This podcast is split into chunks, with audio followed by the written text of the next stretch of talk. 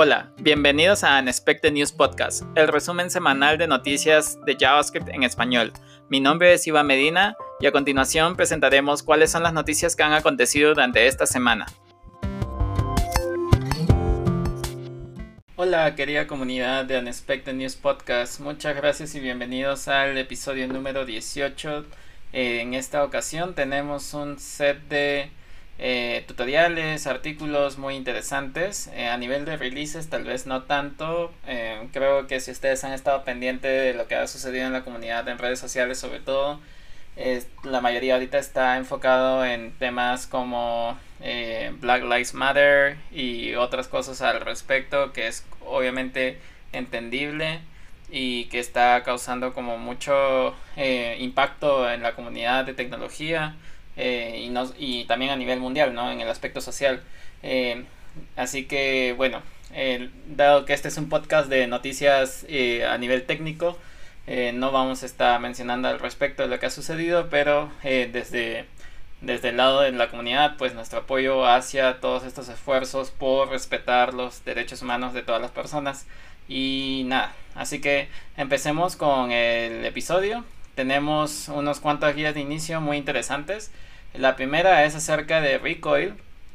Recoil es esta librería para manejar estados que el equipo de React, perdón, el equipo de Facebook eh, eh, demostró en, el React Europe de este año que hubo, que pasó nada más hace el mes pasado, si es que no me equivoco.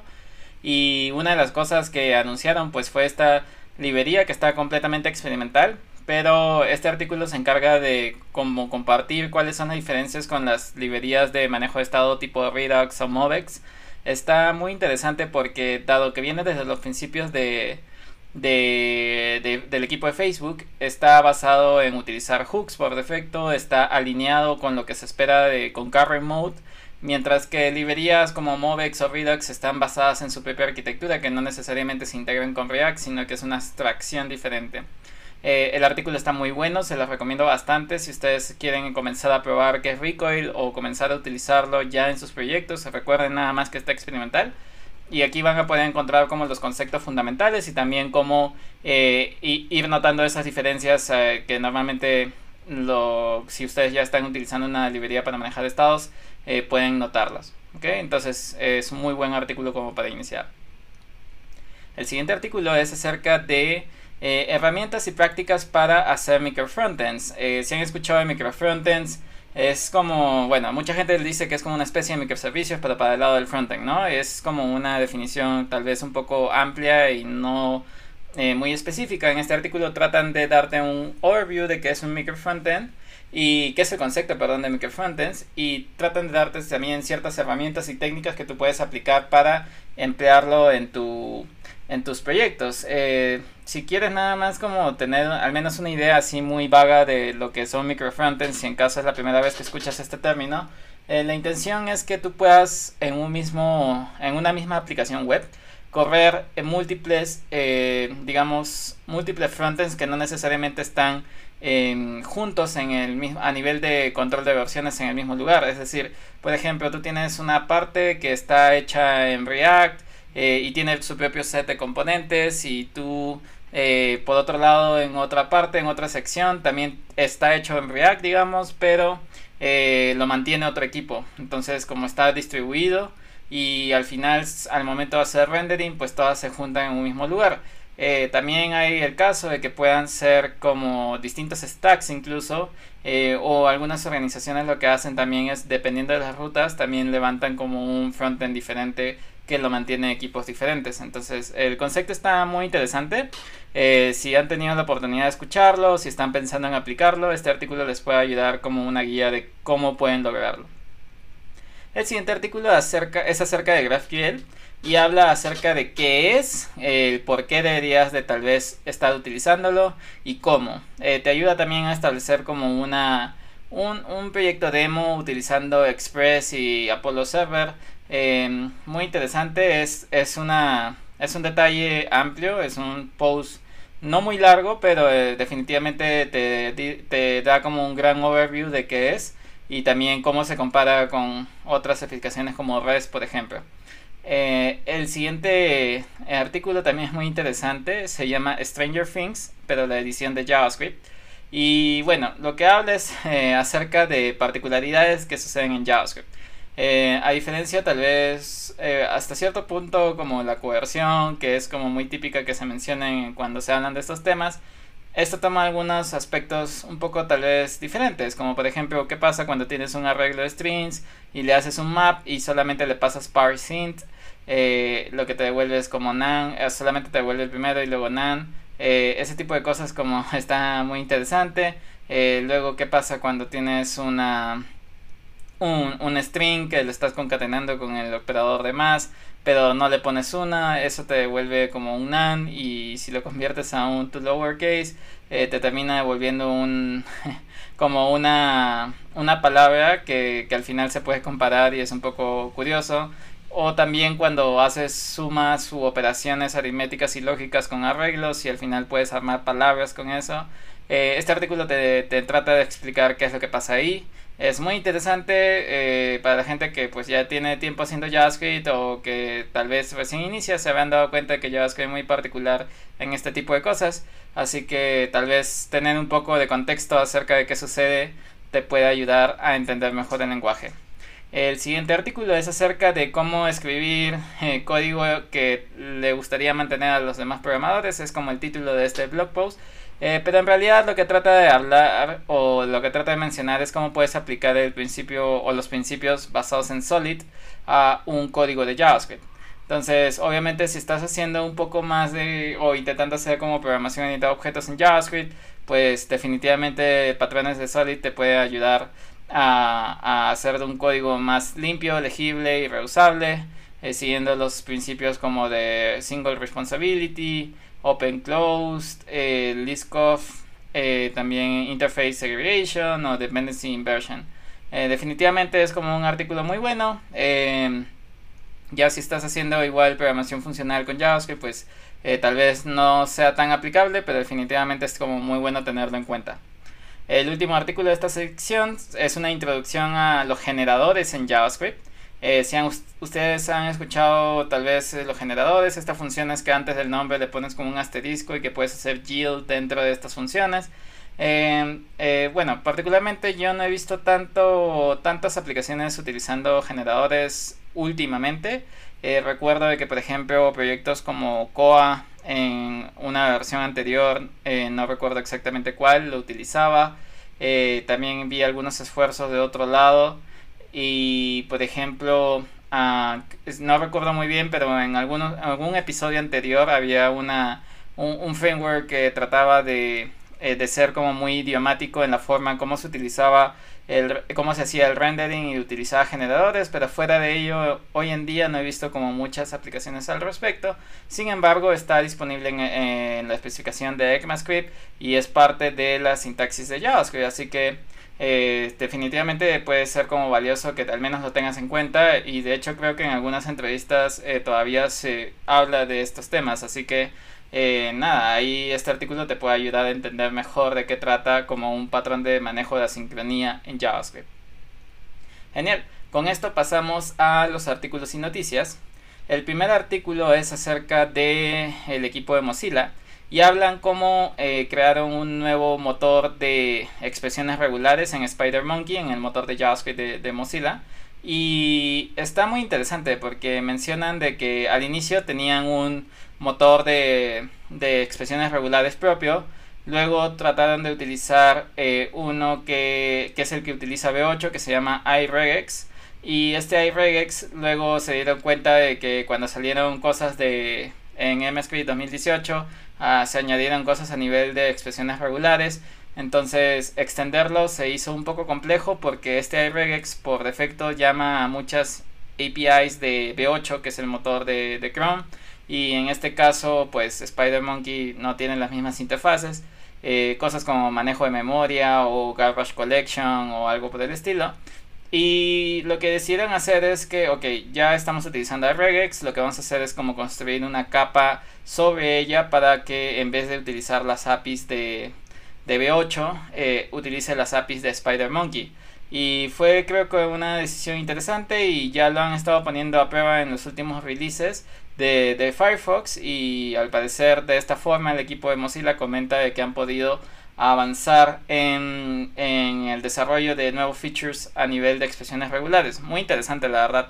Y de hecho ahí tienen enlaces al código fuente por si ustedes lo quieren analizar. Bien, eh, la siguiente es una noticia muy cool. Eh, hace pues una semana o no recuerdo si un poquito más tal vez, eh, se hizo, bueno, no era una noticia de código como tal, pero SpaceX y la NASA lanzaron como astronautas a una misión de exploración en, en la Estación Espacial Internacional. Y bueno, mucha gente estuvo pendiente y por ejemplo los astronautas tenían unas pantallas dentro de la cápsula de, Dragon. Y ahí eh, esas pantallas, por ejemplo, toda la interfaz que estaban viendo, eh, el equipo de SpaceX hizo como un AMA, que es un Ask Me Anything, y en esto respondieron dudas como por ejemplo qué stack es el que utilizan eh, o cómo crearon esas interfaces y resulta de que eh, las interfaces están corriendo sobre un, el motor de rendering de Chromium y también están eh, la interfaz se programa con JavaScript. Así que es muy interesante saber hasta dónde puede llegar JavaScript hoy en día y bueno qué, qué chévere que el motor de rendering de Chromium esté siendo utilizado para estas pantallas y tener como conexión sin tanta pérdida, digamos, en el camino y manejando como eh, una tecnología muy interesante. Eh, obviamente, digamos que no es que todo esté hecho con, con, JavaScript, sino casi todo está con C, C++, tienen también cosas con Python y al menos a nivel de, de interfaz sí mencionaron de que utilizaban Chromium y JavaScript específicamente. igual en, el enlace que estoy dejando en, en el episodio, ustedes van a poder encontrar el, link del tweet eh, que lo menciona. Y también si revisan los comentarios, ahí está el, espacio en donde eh, está y el Ask Me Anything lo hicieron en Reddit, así que ahí pueden encontrar como más preguntas y dudas que resolvieron el equipo de SpaceX. Ok, el siguiente es una noticia también acerca de la web platform o la plataforma web que anunciaron de que ya están llegando a los navegadores dos pseudo selectores que es el is y el where y que te va a permitir como filtrar eh, selectores para que puedas agregar eh, digamos propiedades o estilos de una manera más personalizada y mucho más reutilizable lo cual me parece súper cool. Ahí está también el enlace para que puedas ver qué, navegadores ya lo estén implementando. Si es que no me equivoco Safari ya tiene una versión eh, beta también lo tiene Firefox y Chrome lo tienen bajo un flag entonces, eh, nada, ahí si te interesa saber y probar este feature de CSS que está viniendo pronto como estándar en, la, en los navegadores, definitivamente te puede interesar. El siguiente artículo es que eh, el equipo de Firefox otra vez mm, comentó acerca de las noticias que tienen o las novedades que tienen en Firefox 77 a nivel de mejoras en el DevTools y también eh, updates que hicieron a nivel de la plataforma web. Por ejemplo, ahora su debugger es mucho más rápido.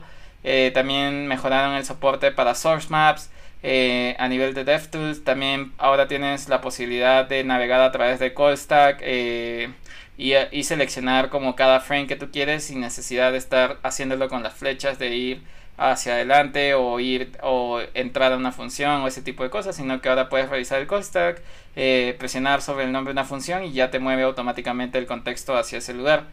Eh, también hicieron cosas a nivel de del network, del panel del network y agregaron eh, features de como replace all, mejoraron como los, los cursores de index DB, perdón, y entre otras cosas que en este artículo podrás encontrar.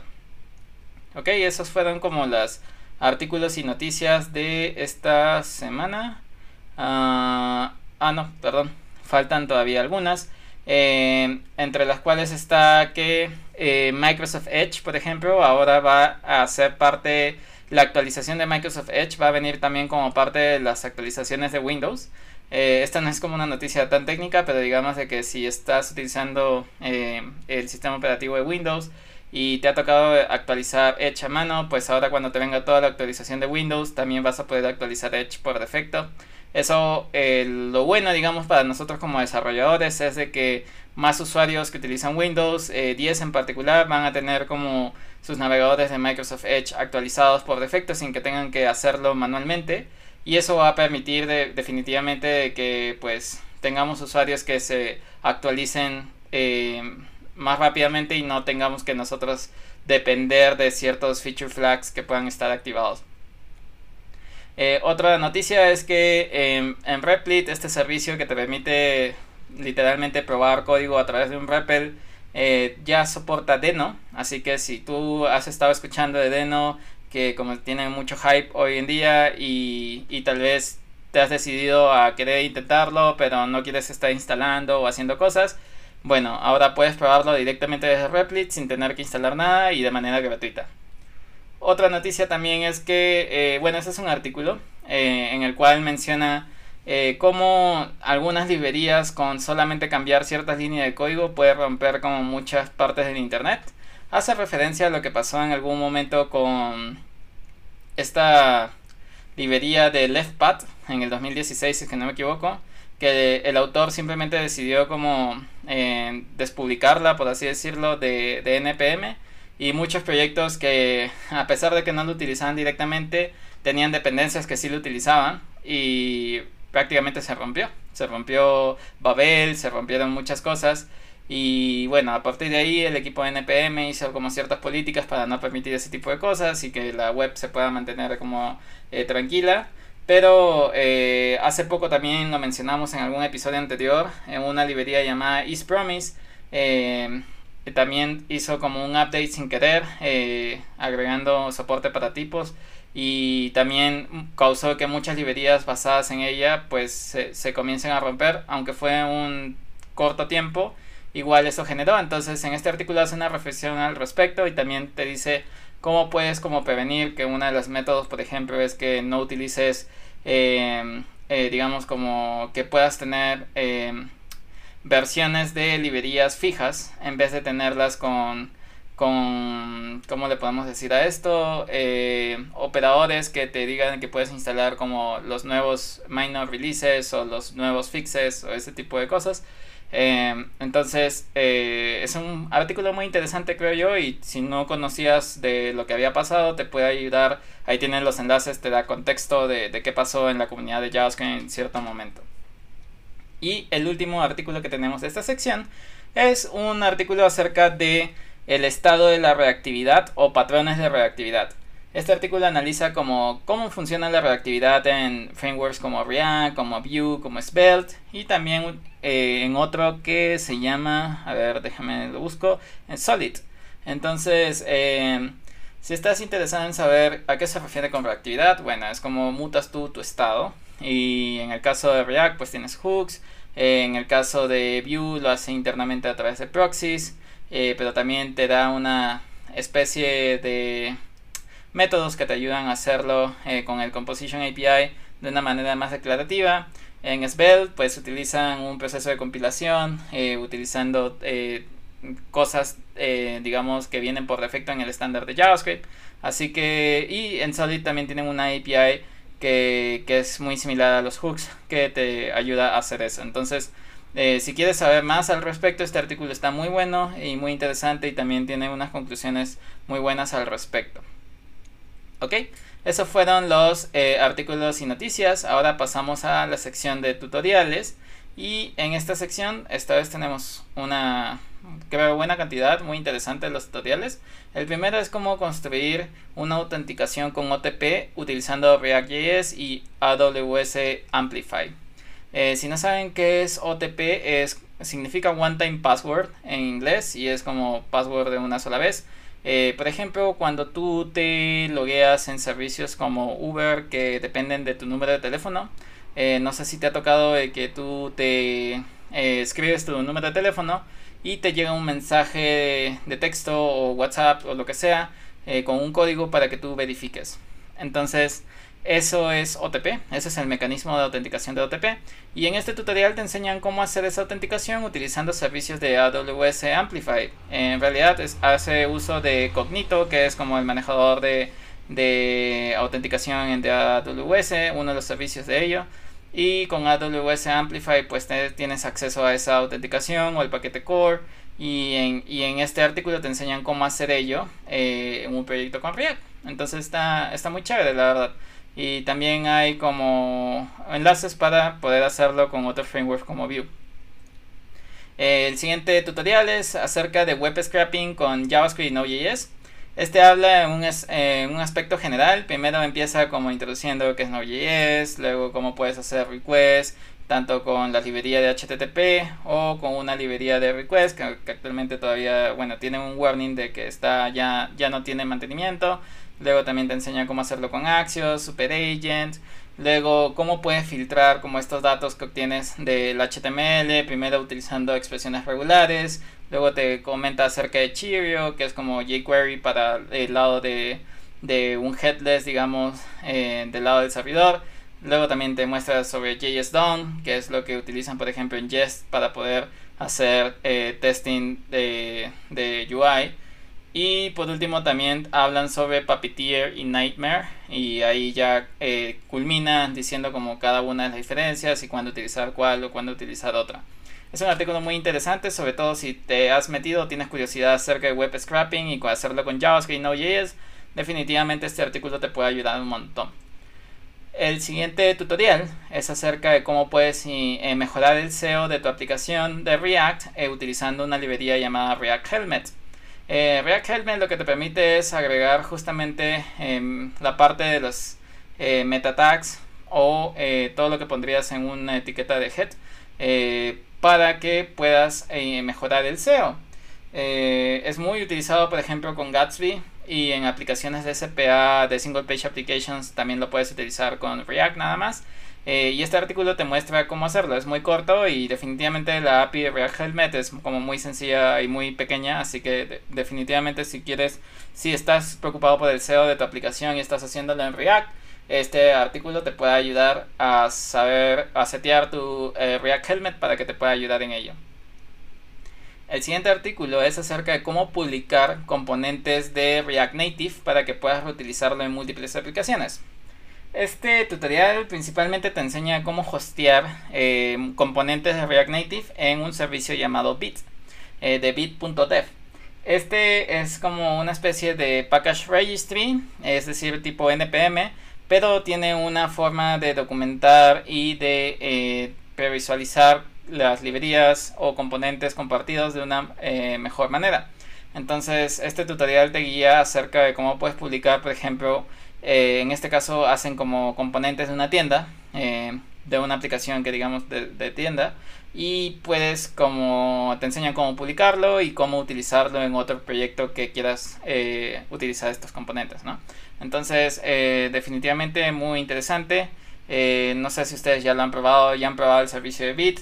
está, está bueno creo yo para ciertas cosas. Igual si es algo como más eh, eh, privado, digamos, o si ya tienes una cuenta en NPM para publicar paquetes privados, tal vez iría más por ese lado, pero igual es bueno saber que hay alternativas que se pueden configurar de una manera tal vez eh, un poco más sencilla y también con una mejor experiencia de desarrollo.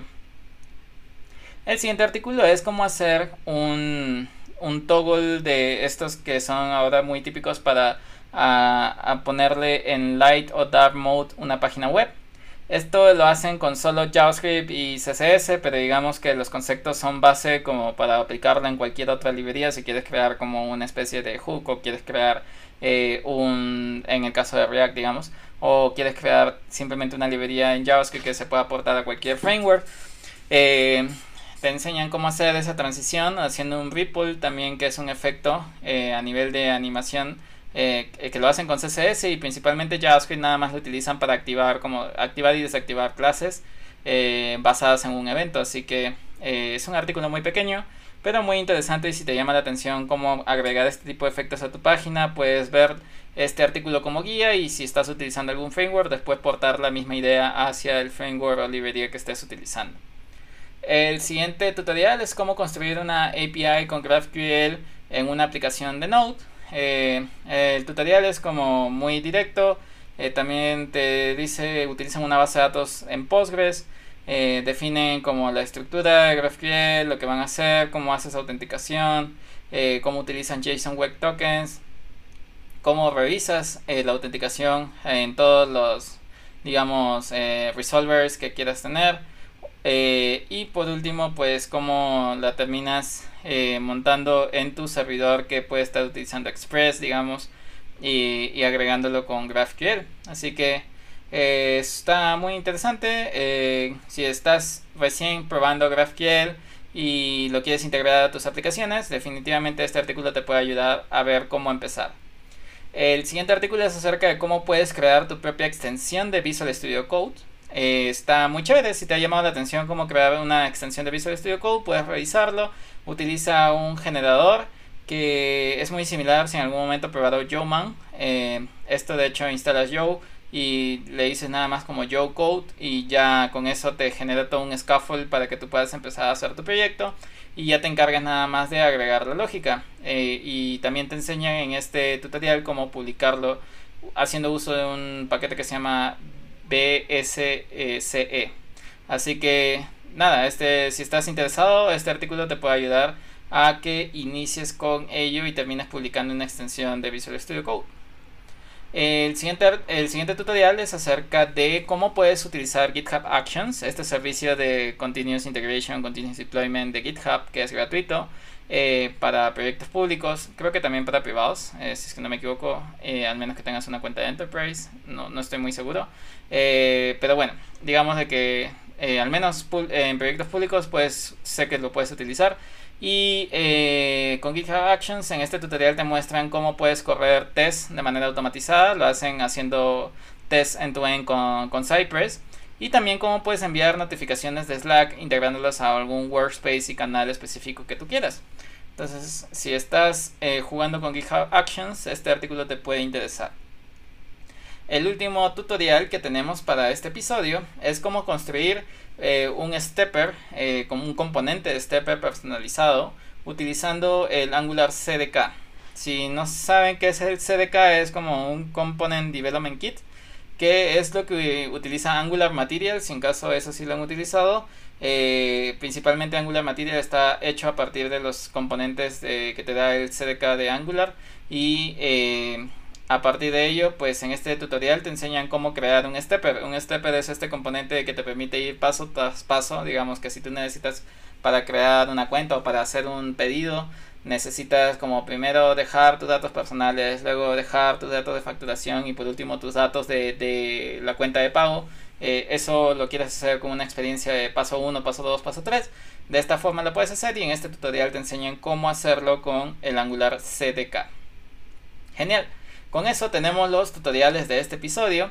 Ahora pasamos con la sección de releases. Eh, tenemos muy poquitos, pero muy interesantes y significativos. Eh, el primero es que Node.js lanzó como distintos releases de seguridad. Eh, actualizaron las versiones de Node.js, la versión 10, la 12 y la 14.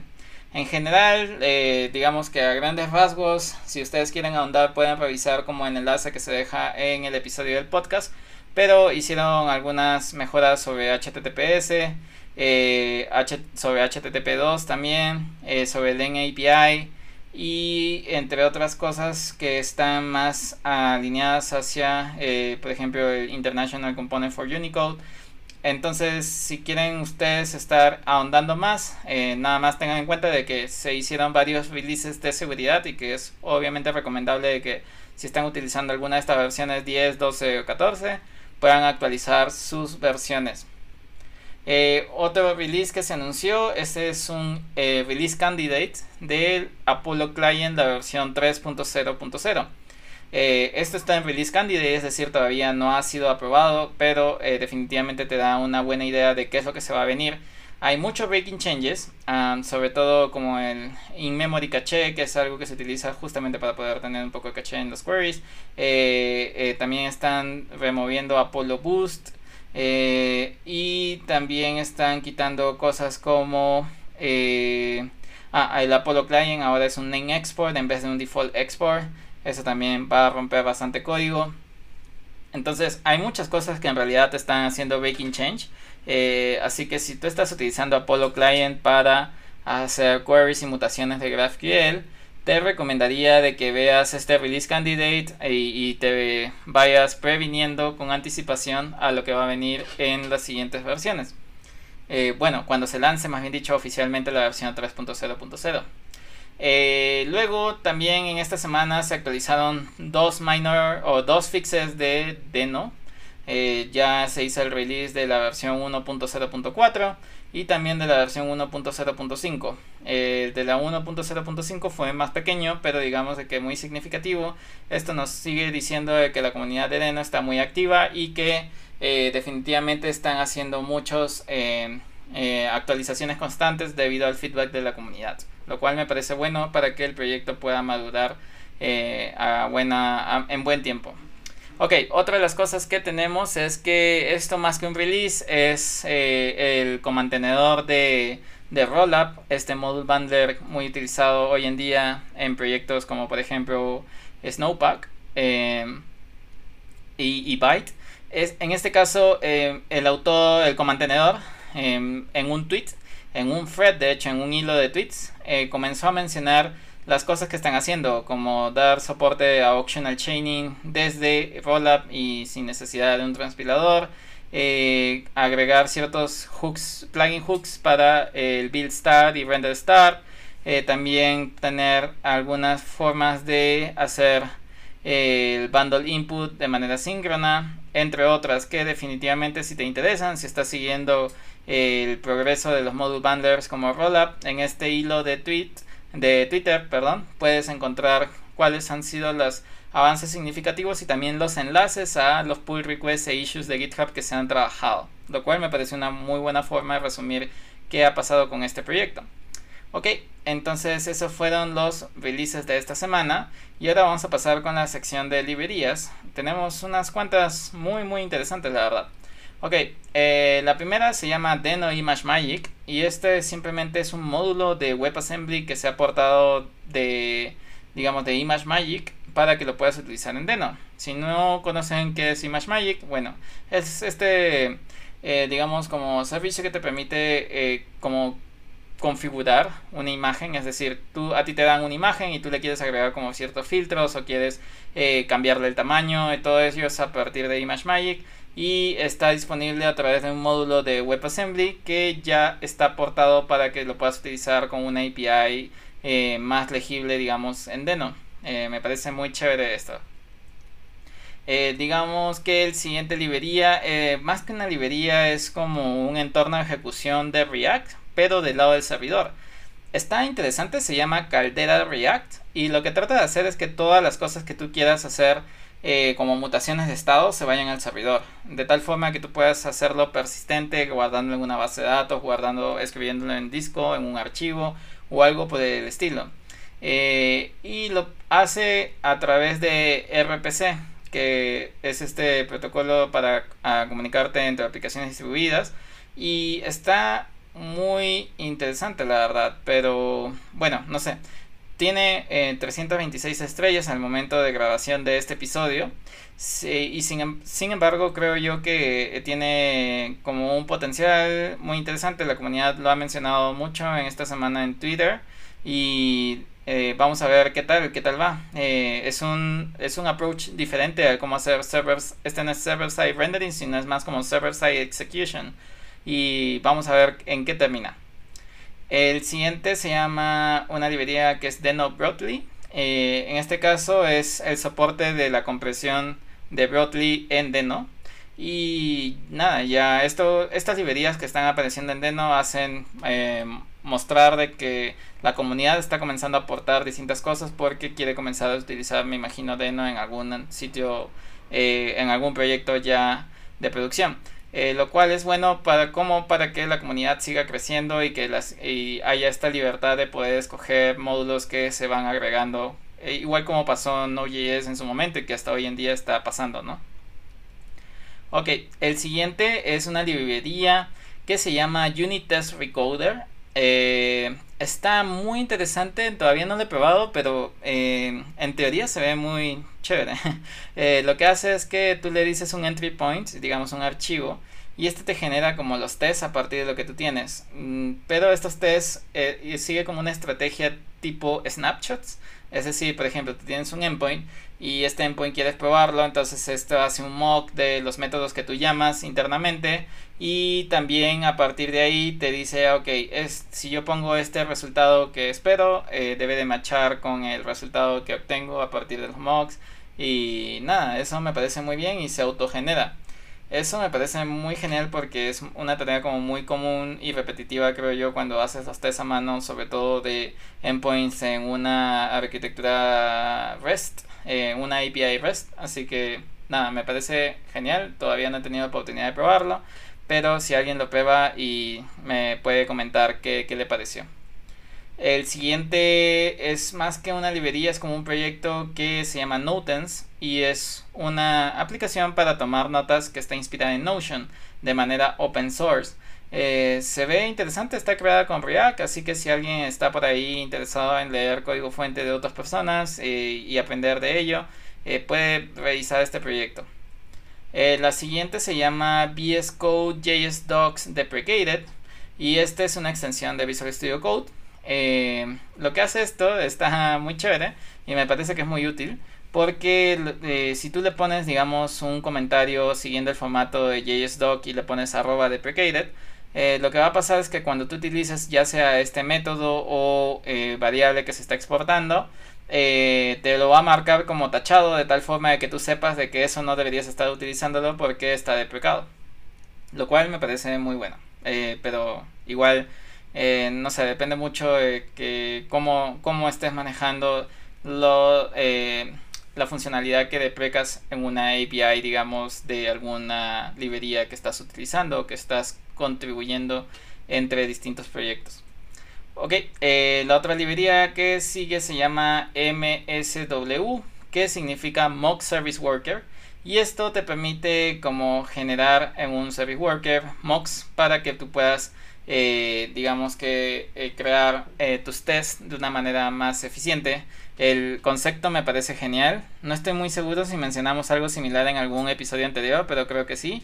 Y me parece muy chévere que haya como este tipo de cosas que te ayudan a sobre todo mejorar la expresividad de tus tests y que también te ayudan a que sea mucho más óptimo y no tengas que estar andando como instancias innecesarias o tener que moquear todo el módulo de fetch, por ejemplo, o algo por el estilo eh, a mano, ¿no? Y que lo tengas que hacer a cada vez.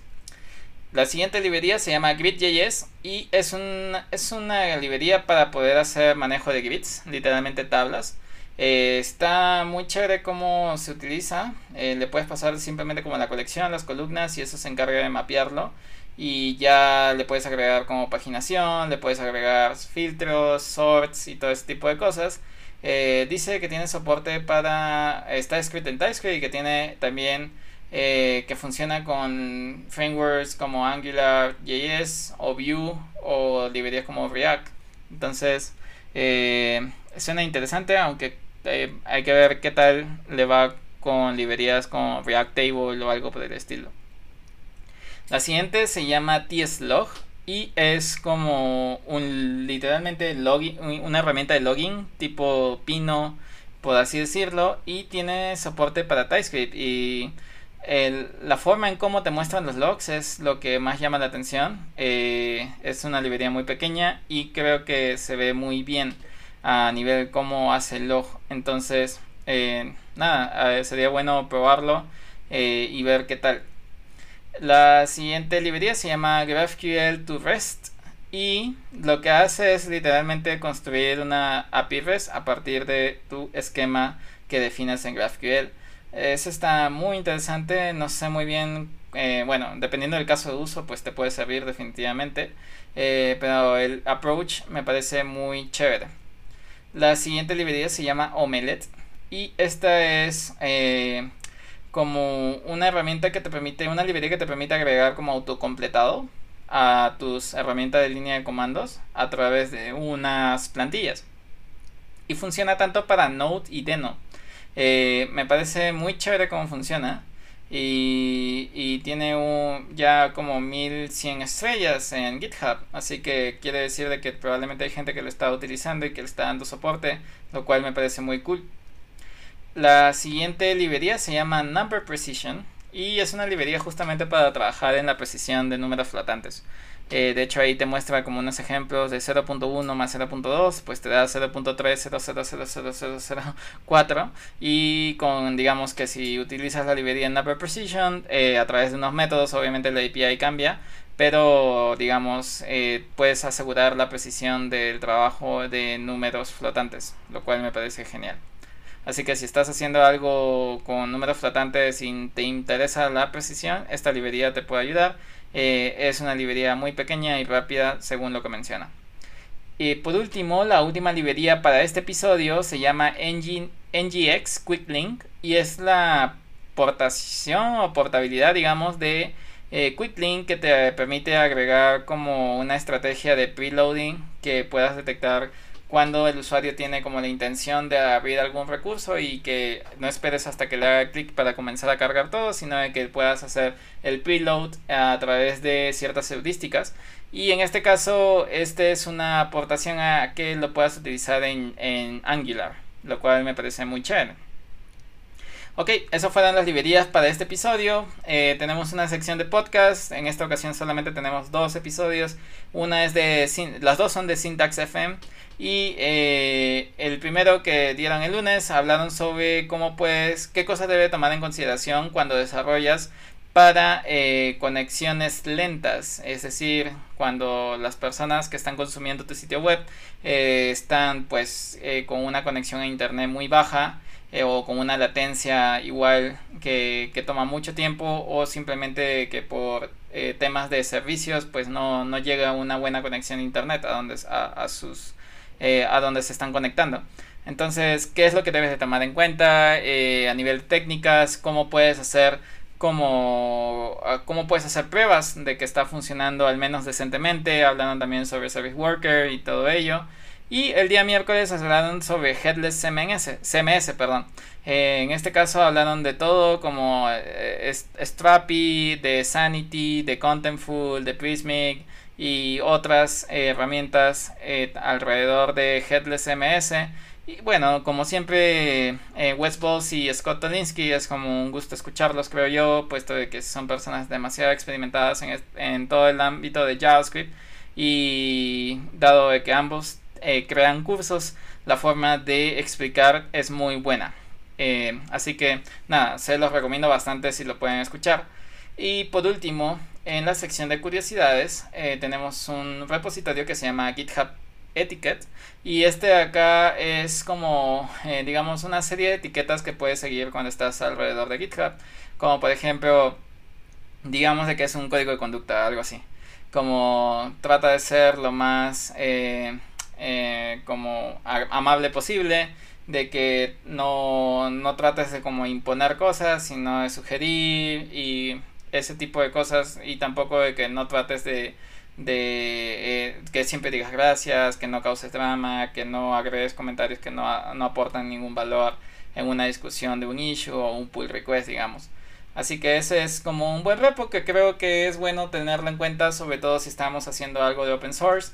Me parece muy valioso siempre, a pesar de que, eh, digamos, puede ser como obvio, eh, debemos de acordarnos de que es una comunicación eh, asíncrona con personas que no conocemos y en un espacio público, así que es bueno siempre mantener como un código de conducta eh, sobre todo de respeto, ¿no? Entonces, ahí está. Y nada, eso es como todo lo que tenemos para este episodio. Muchas gracias por siempre estar ahí apoyando y espero de que puedan haber aprendido algo nuevo. Así que conmigo será hasta un siguiente episodio. Espero que se encuentren muy bien.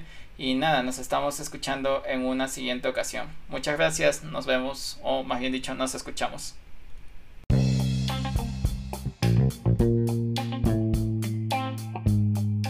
Gracias por haberte quedado hasta el final de este episodio. Como siempre, ha sido un placer haber aprendido algo nuevo de JavaScript contigo.